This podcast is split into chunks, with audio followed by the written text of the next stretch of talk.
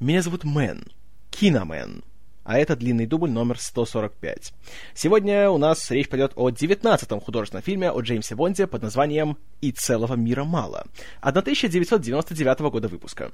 Итак, еще когда предыдущий фильм «Завтра не умрет никогда» готовился только к выпуску, уже в сентябре 97 года продюсеры Барбара Брокколи и Майкл Уилсон задумались о том, что надо бы делать что-то уже, подготовку какую-то к следующему фильму. Поэтому они стали искать идеи, стали искать сценаристов.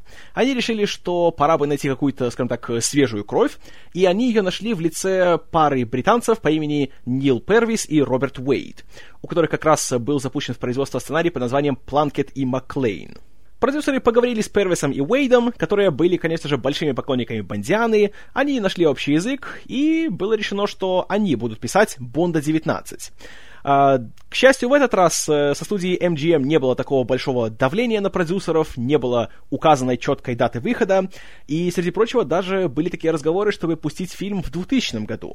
Знаете, чтобы отпраздновать э, конец тысячелетия и сыграть на всех этих историях, которые, помните, 2000 э, год, знаете, там, как там было, глюк тысячелетия, страхи о том, что все компьютеры вдруг возьмут и рухнут, все обнулится и тому подобное. И долгое время фильм называли «Бонд 2000». Поначалу, как таковой сюжетной идеи для фильма не было. Самым главным э, путеводителем для продюсеров была мысль, а почему бы не сделать э, злодея женщиной в этот раз? И от этого они стали отталкиваться. Это задание они дали сценаристам. А затем э, Барбара Брокколи случайно посмотрела по телевидению новостной э, сюжет о том, как в Каспийском море нашли гигантские залежи нефти, и о том, что за эту территорию теперь будут конкурировать э, многие нефтедобывающие корпорации, и о том, что этот регион вдруг превратился в настоящий оазис для мирового бизнеса, и как какие-то большие страсти бушуют и так далее. И она решила, что это как раз будет очень интересным сюжетом для фильма Джеймса Джеймсе Бонде. И тут же возникла мысль о нефтяной компании, которая сыграла бы нечестно и которая использовала бы всякие очень нехорошие террористические методы, чтобы устранить конкуренцию.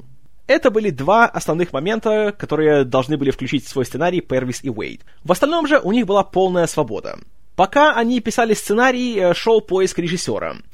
Поначалу э, было выдвинуто предложение Роджеру Спотисвуду, чтобы он вернулся и снял Бонда еще раз, но тот остался очень недоволен э, опытом работы на 18-м фильме, поэтому он отказался. Э, затем продюсеры вернулись к своему старому другу Мартину Кэмпбеллу и подумали, что почему бы ему не прийти в этот раз и сейчас снова не снять фильм о Джеймсе Бонде. Но Кэмпбеллу было интереснее снимать «Вертикальный предел». Также, что интересно, рассматривалась кандидатура Джо Данте, режиссера «Гремлинов». Правда, с ним когда тоже переговоры не сложились.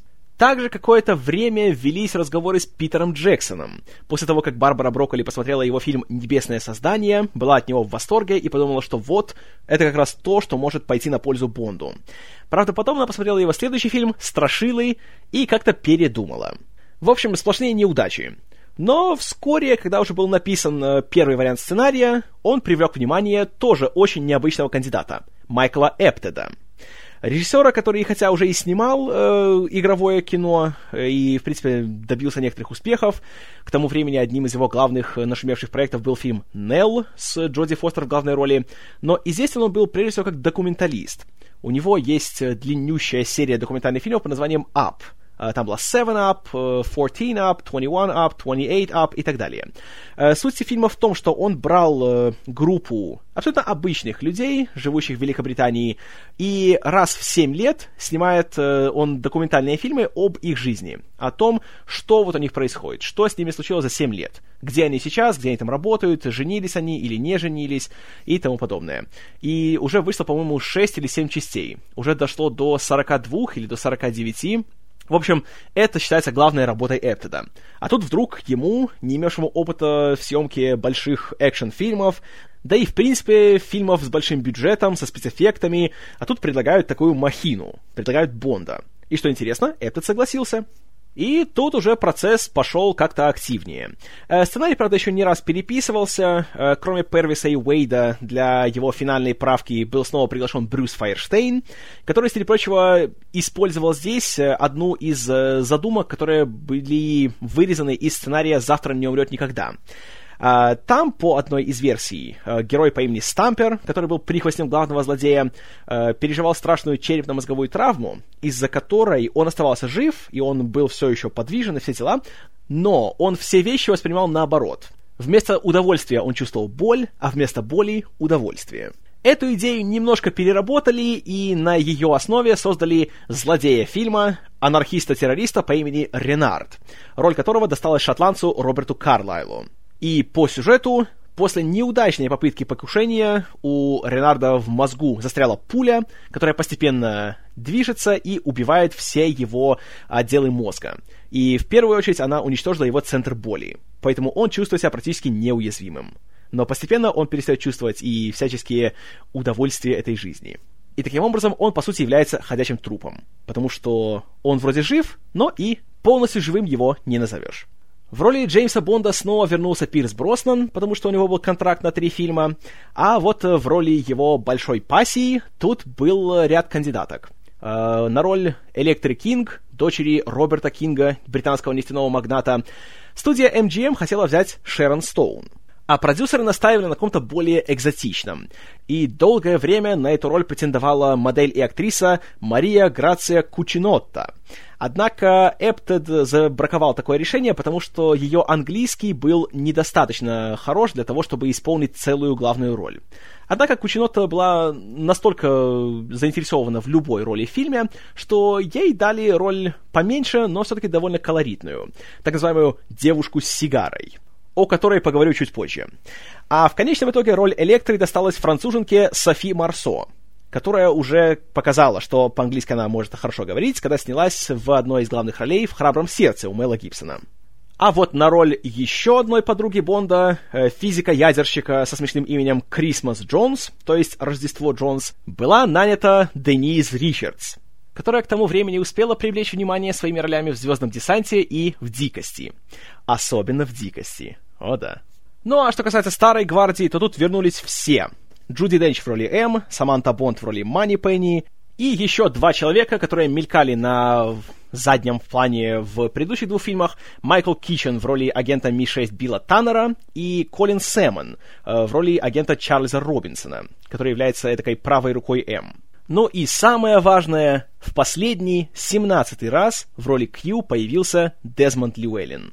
Несмотря на то, что он все еще планировал появиться и в двадцатом фильме, в этот раз э, его решили отправить на пенсию и ввести в сюжет его преемника, которого Бонд в шутку называет Р. И его позвали играть э, не лишь бы кого, а живую легенду бывшего Монти Пайтоновца Джона Клиза.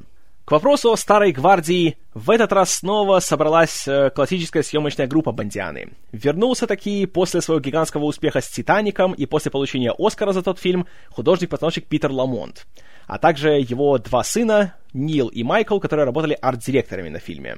Также с «Титаника» вернулся постановщик трюков Саймон Крейн. Э, да, в прошлый раз я вас немножко обманул, сказав, что он занимался и «Завтра умрет никогда», но на самом деле это была наглая ложь, и его тогда заменил Дикки Бир. А Крейн, как и Ламонт, трудился на «Титанике». Пардон за такую страшную дезинформацию. Но в этот раз они уже оба вернулись и принялись за работу. Также на фильме снова работал мастер по спецэффектам Крис Корболд и мастер по миниатюрам Джон Ричардсон. За вторую съемочную группу снова отвечал Вик Армстронг. Правда, вместе с приходом Эптеда пришли и новый оператор, и новый режиссер монтажа. Э, снимать фильм взялся Эйдриан Бидл, который уже снимал такие классические ленты, как «Чужие» и «Принцесса-невеста», а монтировать фильм взялся Джим Кларк, лауреат Оскара за фильм 84 года «Поля смерти», а также работавший с Майклом Эптедом на все том же фильме «Нелл». Кроме того, на съемках «И целого мира мало» произошло очень важное возвращение к истокам. После 12-летнего перерыва съемки снова проходили на студии Pinewood, на том самом легендарном павильоне 007. Уж в этот раз никто его не занял, никто не мешал, поэтому Джеймс Бонд во всех смыслах был на своей родине. К вопросу о родине. Наверное, самым э, важным моментом всех съемок, которые проходили с января по июнь 99-го, стали съемки на реке Темзе, в центре Лондона, прямо перед э, парламентом, и, среди прочего, и перед штаб-квартирой настоящего Ми-6, где на протяжении шести недель весной снималась, э, наверное, одна из самых зрелищных погонь за всю историю Бондианы. Где Бонд на новейшей разработке Q на суперкатере гонится за этой самой девушкой с сигарой, которая устроила страшный теракт в штаб-квартире Ми-6. Эта сцена была первым случаем, когда река Темза была использована как реальный объект для съемок большого крупнобюджетного экшн-фильма.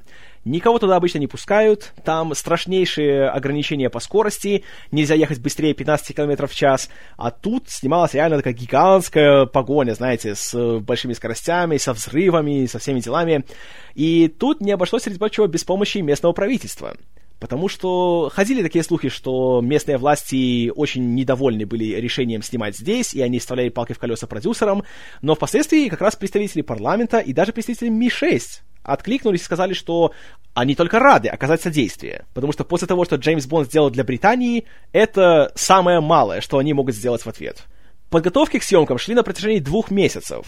За постройку самого катера отвечал Крис Корболд, который, как и всегда, занимался всеми транспортными средствами на фильме. За постановку трюков отвечал Саймон Крейн, процессом руководил Вик Армстронг, а дублером Пирса Бростона был каскадер и профессиональный водитель Уэйд Иствуд. Но при этом, что интересно, во время съемок на Темзе, учитывая то, что нужны были крупные планы, и не было другого способа их сделать, то и сам Пирс Броснан тоже во многих кадрах э, по-настоящему управлял этим катером и совершал даже некоторые такие более-менее опасные сцены. Разумеется, выполнять трюки никто ему не дал, но когда мы видим в фильме самого Броснана, которого обливает со всех сторон водой, и как он рассекает посреди Лондона, это все делалось вживую. И сам Броснан, конечно, получал гигантское удовольствие от такой работы. В теории, уже получение разрешения на съемки на самой Темзе было бы гигантским достижением для любой съемочной группы, но создатели Бонда не довольствуются полумерами, и они решили завершить эту грандиозную погоню на месте постройки купола тысячелетия, одной из главных достопримечательностей современного Лондона. Но вот не задача. В то же время, когда фильм снимался, купол еще только строился — Поэтому приходилось идти на всякие ухищрения, чтобы нормально согласовать все графики, и чтобы не мешать строителям, и чтобы при этом еще и снять, и чтобы получилось красиво, и зрелищно, и быстро. Поэтому в плане организации, конечно, это было кошмаром для всех. Но благодаря своему вековому профессионализму все справились, все получилось в срок, все уложились в бюджет и все получили удовольствие.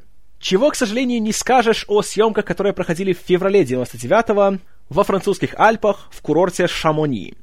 Там э, снималась большая горная лыжная погоня, и, к сожалению, как раз в это же время сошла страшнейшая лавина в горах, при которой погибло 12 человек, и съемки были остановлены, потому что все э, вертолеты, все транспортные средства, которые участвовали в съемках, были перенаправлены на спасательные работы.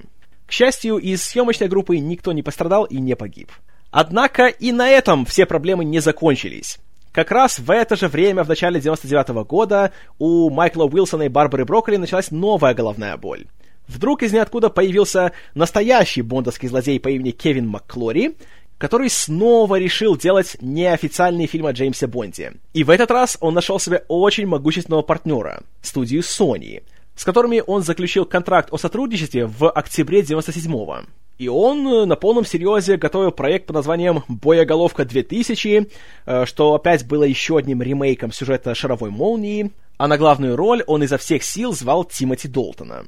Но это еще ничего. А вот в 99-м на полном серьезе Макклори вместе с Sony подал в суд на Брокколи, Уилсона и компанию Dan Jack требуя, понимаете ли, чтобы ему передали все права на Джеймса Бонда, потому что он, понимаете ли, имеет право на то, чтобы быть единственным правообладателем.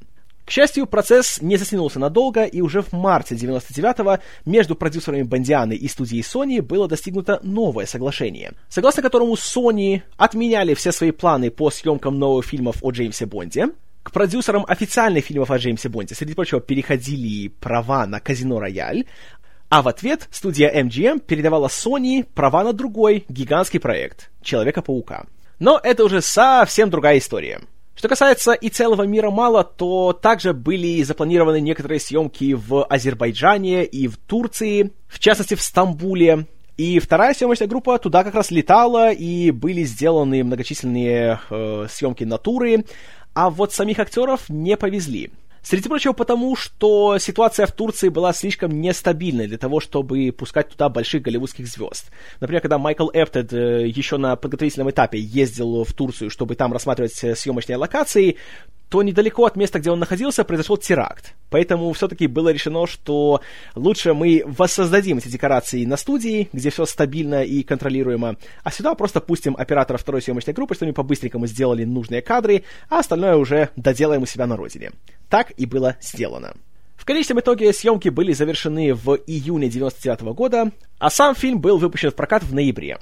Несмотря на то, что отзывы на него были далеко не восторженными, хотя более положительными, чем в прошлый раз, э, фильм собрал немало денег, и при своем бюджете в 135 миллионов долларов по миру он собрал 360, а в США он собрал 126. И если не учитывать инфляцию, то эти сборы стали рекордными для всей серии.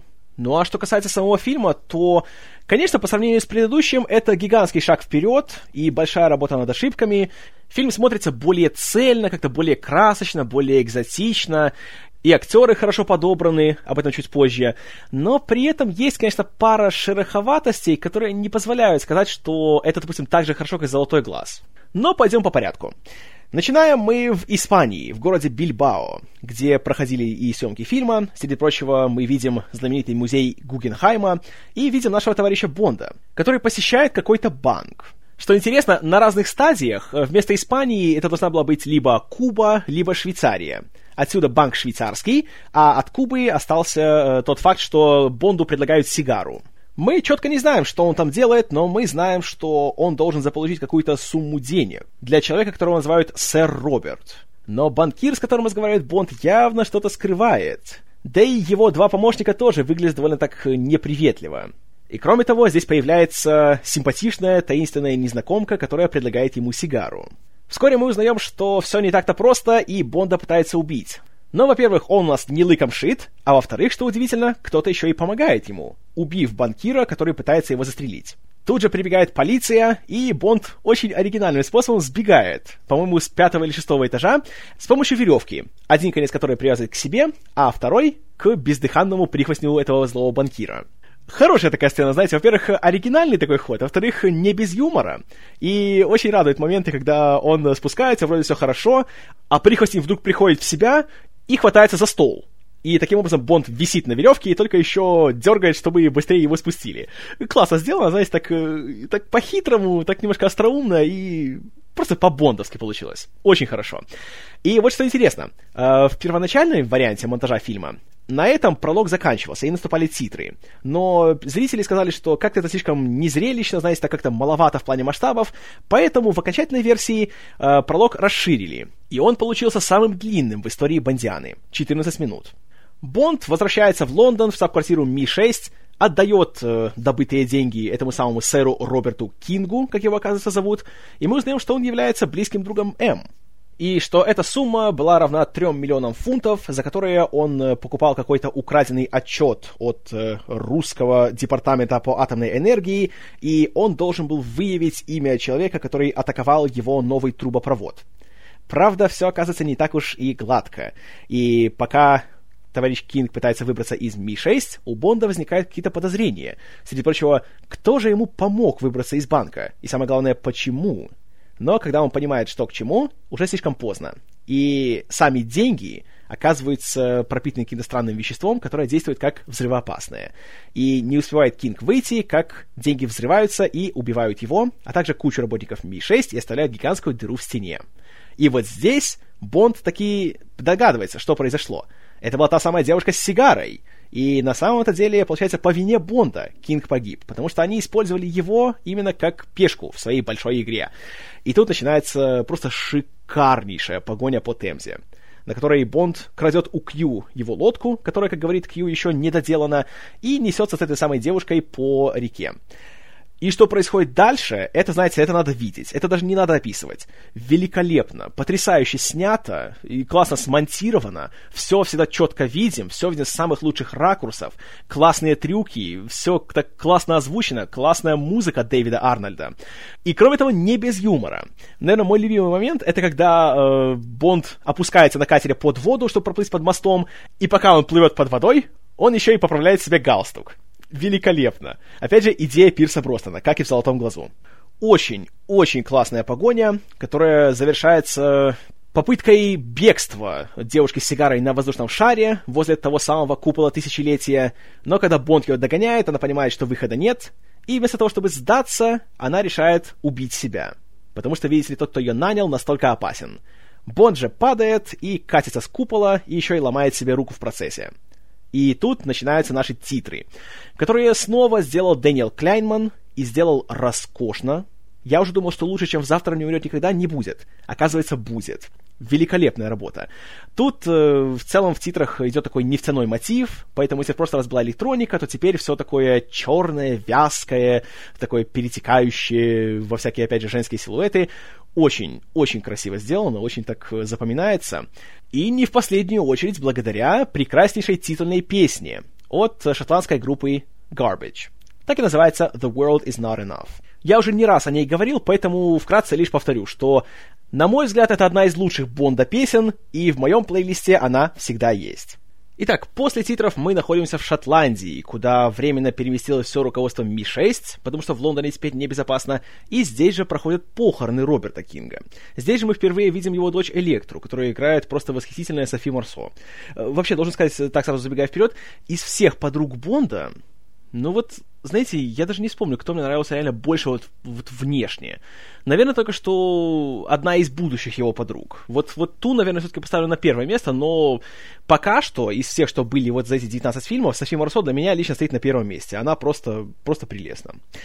Так вот, э, в этой же самой штаб-квартире Ми-6 э, в присутствии М и всех остальных нам вкратце объясняют, каким образом Кинга убили и почему у Бонда на пальцах какая-то жидкость начала пениться, из-за чего он там побежал его останавливать и так далее.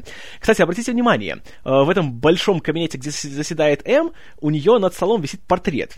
Если присмотреться внимательно, то вы увидите, что это портрет Бернарда Ли который был самым первым М еще в фильмах с Шоном Коннери.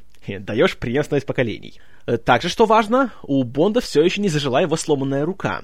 И даже есть опасность того, что его не допустят до полевых заданий, потому что у него, видите ли, здоровье не позволяет. Но, конечно же, у Бонда есть способ убедить э, врача, который проводит его медкомиссию, в том, что он здоров и, понимаете ли, годен к любой службе. Что он и делает. После этого Бонд отправляется к Ю, у которого уже есть его новый преемник, который играет Джон Клиз. И вот здесь, в этой сцене, она вызывает у меня очень смешанное чувство. С одной стороны, Десмонд Льюэллин прекрасен, как всегда, его всегда э, я рад видеть, и здесь его появление особенно важно, особенно, знаете, такое животрепещущее, потому что оно для него последнее стало. Увы, всего спустя месяц после выхода фильма, в декабре 99 года, э, актер в возрасте, по-моему, 85 лет э, погиб в автокатастрофе увы. Поэтому тот момент, когда в этой сцене он, э, в конце концов, э, уходит под землю, так сказать, к сожалению, стал пророческим. Очень жаль.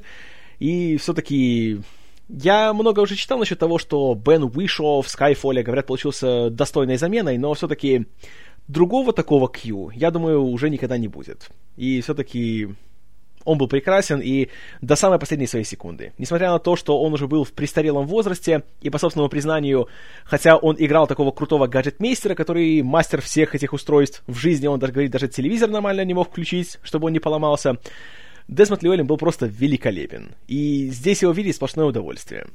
А вот Джон Клиз, я вам скажу, то, как здесь его используют, это все равно, что взять суперкомпьютер из НАСА для того, чтобы на нем складывать пассианс. Это один из самых смешных, самых остроумных, самых таких сардоничных людей вообще во всем мире.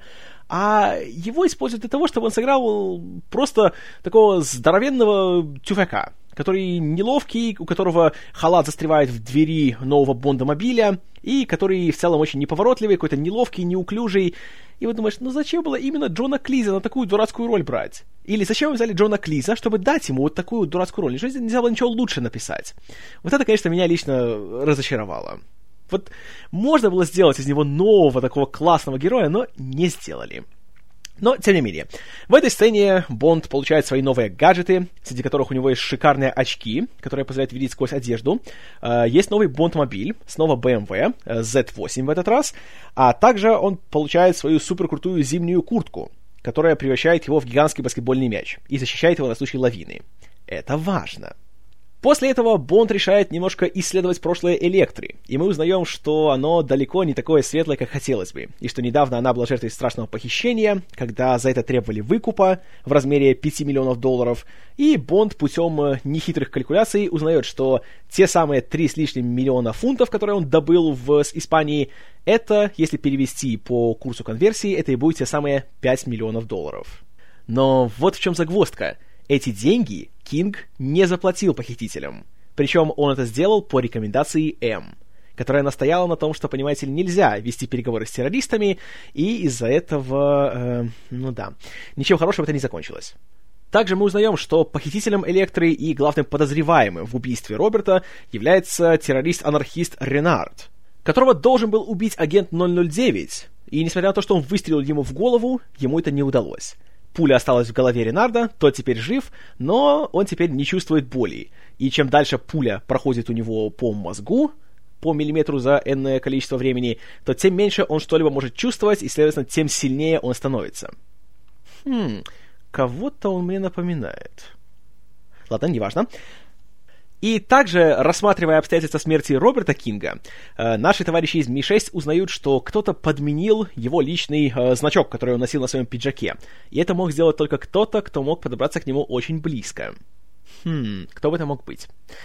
И далее они приходят к выводу, что следующей целью Ренарда должна быть сама Электра. Поэтому Бонд должен ее сопровождать. А сопровождает он ее аж в Азербайджане, в городе Баку, где как раз идет постройка нового трубопровода для перекачки нефти, за что отвечает именно что компания Кинга. И Электро теперь там руководитель проекта. И, как мы видим, она очень такой, знаете, человечный руководитель. И даже когда мы узнаем, что на пути этого самого нефтепровода стоит православная церковь, Несмотря на то, что это будет стоить гигантских денег, она приказывает всем своим подрядчикам и строителям, чтобы они построили его вокруг церкви и чтобы не мешать местным жителям ходить в церковь. Также, что важно, пока Бонд на своем BMW Z8 едет на место строительства, он замечает, что тут летают всякие вертолеты, у которых есть адские лесопильные циркулярные пилы. Это важно. Бонд встречается с Электрой, но, конечно же, она ему не доверяет, потому что у нее уже есть горький опыт общения с Ми-6, и она знает, насколько грамотно они принимают решения. Но, тем не менее, она позволяет Бонду сопроводить ее, когда она отправляется кататься на лыжах, где-то в азербайджанских горах, которые на самом деле не азербайджанские, а французские, но простим авторам такое допущение. И эта сцена, скажем, тоже безумно красиво снята.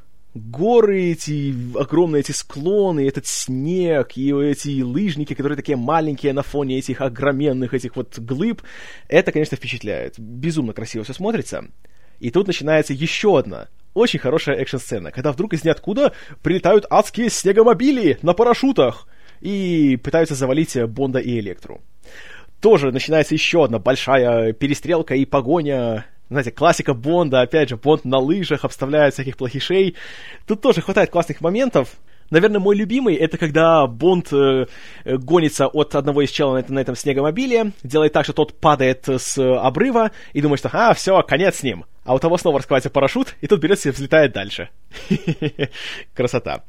Но при этом все-таки должен сказать, что эта сцена уступает открывающей погоне по Темзе. Она красивая, да, она масштабная, такая, знаете, динамичная, но смотрится как-то так немножко более традиционно, что ли.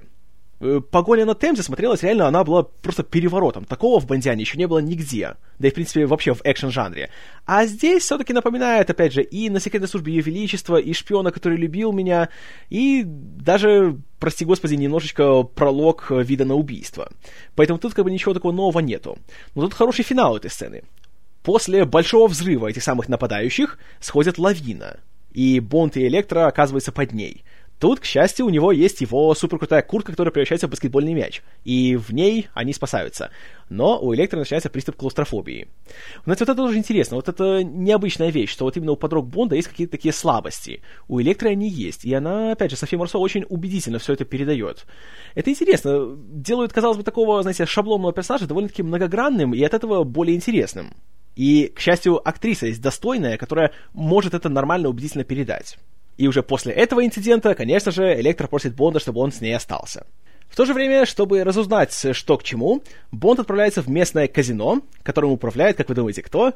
а, это же наш старый друг Валентин Зуковский, которого снова играет Робби Колтрейн. И ему принадлежит, наверное, моя любимая реплика всего фильма. Бонд! Джеймс Бонд! Прелестно. И теперь мы узнаем, что Зуковский переместился в Баку из Москвы, и теперь у него, понимаете ли, есть свой бизнес. Мало того, что он владелец местного казино, так еще и он делает собственную черную икру. А еще у него есть очень колоритный телохранитель по имени Мистер Бульон. Но имеется в виду не бульон, который куриный, а бульон как золотой слиток, потому что у него золотые зубы. И играет его не менее колоритный человек по имени Голди. Ну и здесь, конечно же, Бонд использует свои очень крутые очки, которые позволяют смотреть ему под одежду людей. Э, хорошие очки. Очень. Кроме Бонда, в этот же вечер сюда же в казино приходит и Электро, которая решает сыграть в очень крутую партию в Блэк Джек, где ставит сразу 1 миллион долларов. И проигрывает его. И что интересно, абсолютно спокойно так это делает, даже ничуть не расстраивается. И говорит э, очень интересную фразу. «Зачем жить, если ты не чувствуешь себя живым?» И это важно. Тем временем начальник охраны Электры по имени Давыдов встречается с этим самым плохишом Ренардом и с еще одним челом, которого зовут Арков. Оказывается, что это Давыдов запланировал покушение на Электру по заказу Ренарда. Но все испортил этот Бонд. Но у них есть новый план. А Бонд тем временем грандиозно спит с Электрой. Раскрывает ей, скажем так, э, свою душу. И кроме того, несмотря на то, что гипс он уже не носит, он все-таки говорит ей, что он повредил свое плечо, и поэтому все еще болит. И это важно. Ну а позже, когда Электро спит, Бонд выбирается на улицу и заходит в пост охраны в ее особняке. Он проверяет машину Давыдова, где находят трупы и догадывается, что что-то здесь не так.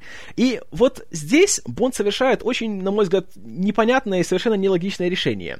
Понимая, что, вероятно, охрана Электры стоит за покушением на нее, что он делает? Бежит ли он к ней, чтобы сказать ей, чтобы ее защищать?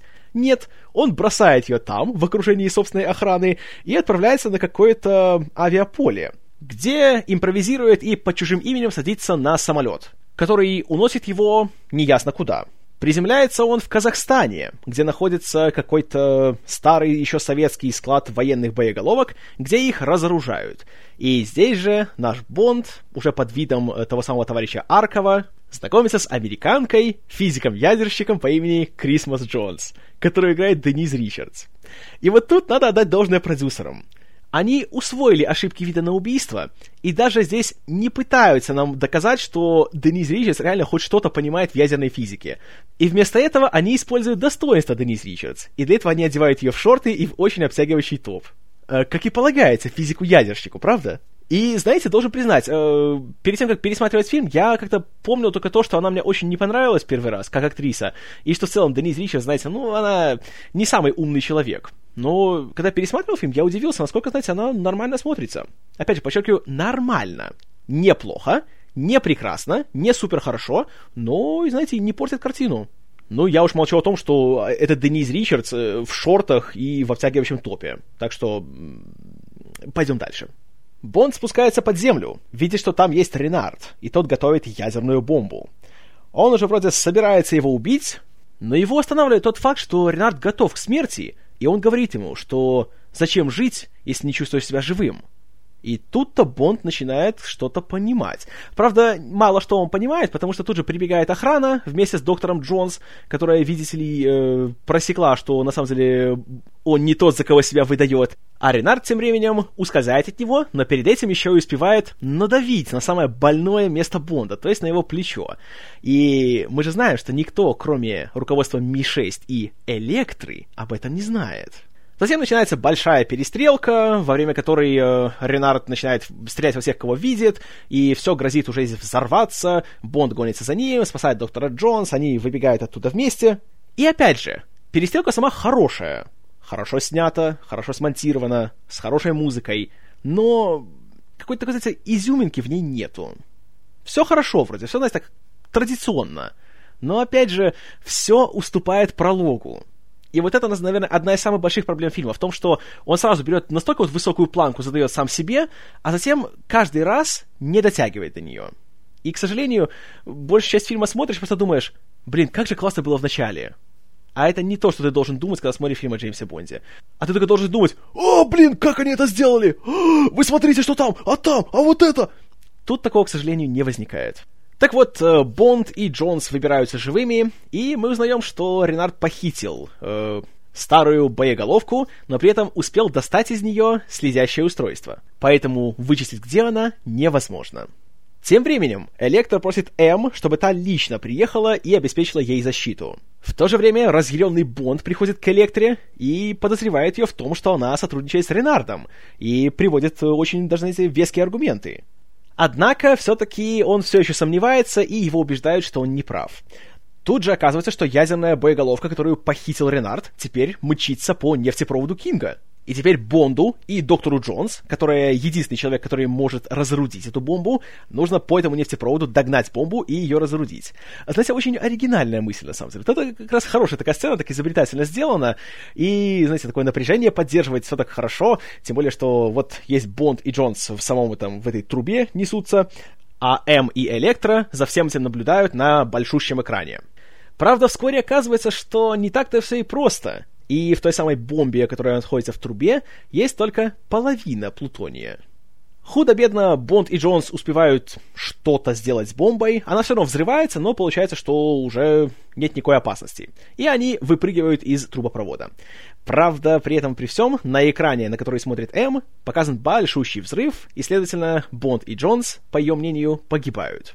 И здесь-то все-таки оказывается, что подозрения Бонда были правдой. И Электро все-таки злая. И ко всему прочему, она еще и берет М в заложники. Вот стерва. Вскоре после этого Электро отправляется в Стамбул, где встречается с Ренардом. А М в это время находится в камере заключения, но при этом у нее есть устройство слежения за похищенной бомбой. И это важно. Тем временем, где-то на Каспийском море у Зуковского есть своя фабрика по производству икры, где его уже ждет доктор Джонс. А следовательно и Бонд тоже.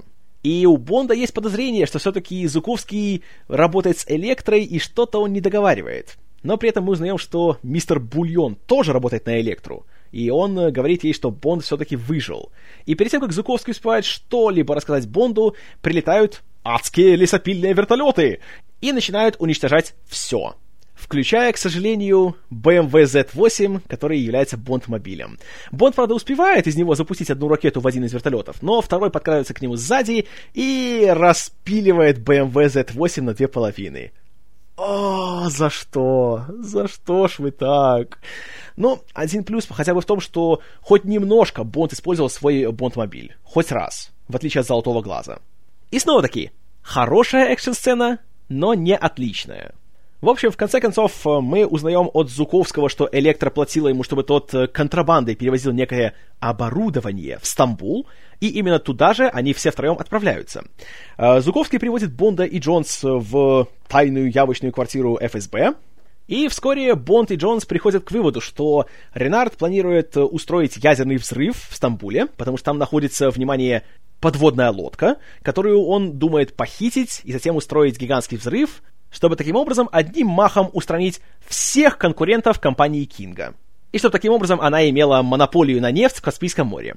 Тем временем М время даром не теряет, и с помощью часов и устройства слежения за ядерной боеголовкой отправляет сигнал о своем местонахождении. Знаете, вот это мне нравится. Прекрасно видеть, что М, знаете, она не только такая суровая бабка, но еще и, собственно, умеет думать головой, и тоже не лыком шита. Бонд как раз получает этот сигнал, но тут мистер Бульон организовывает страшную засаду. Бонда и Джонс хватают в заложники и приводят к Электре. Электра решает избавиться от Бонда очень жестоким способом. Она садит его в кресло, которое используется для пыток, и начинает затягивать все болты. И вот тут-то мы узнаем, что это на самом деле она была гением, который разработал весь этот план. И она стояла за убийством Роберта Кинга.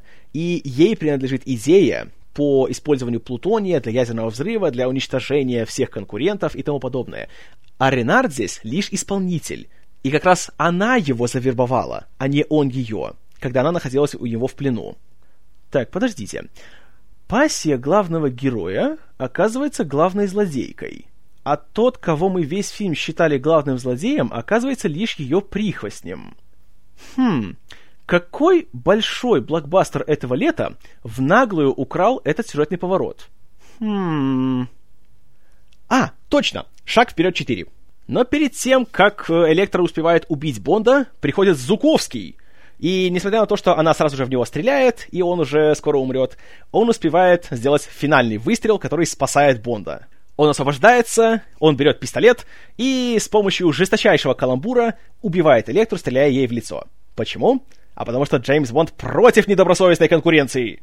Ну и после этого Бонд отправляется на ту самую подводную лодку, где Ренард собирается устроить свой ядерный взрыв. Там же оказывается и доктор Джонс. Ну, конечно же. И, конечно же, Бонд ее спасает. Э, правда, вскоре начинаются адские боевые действия внутри самой подводной лодки. Вскоре она начинает э, идти ко дну, начинает заполняться водой. И что происходит? Правильно, доктор Джонс в белой майке очень сильно намокает. Но и, кроме этого, Бонд очень жестоко разбирается с Ренардом и убивает его таки, и, конечно же, спасает весь мир. И, опять же, финальная разборка на подводной лодке хорошо сделана. Хорошие декорации, хорошие съемки, знаете, так напряженно все, но, опять же, чего-то не хватает. Вот я даже не могу сказать точно чего. Но когда смотрится так, эм, как-то стандартно, ожидаешь чего-то, знаете, такого более помпезного, такого более крупного — а вот не получаешь. Но все равно то, что получается, то хорошо. Ну и в конце, конечно же, в эпилоге мы видим, что Бонд и доктор Джонс находятся в Париже, э, Бонд снова говорит всякие пошлые каламбуры, и все у них будет хорошо. И подводя итоги, что я могу сказать?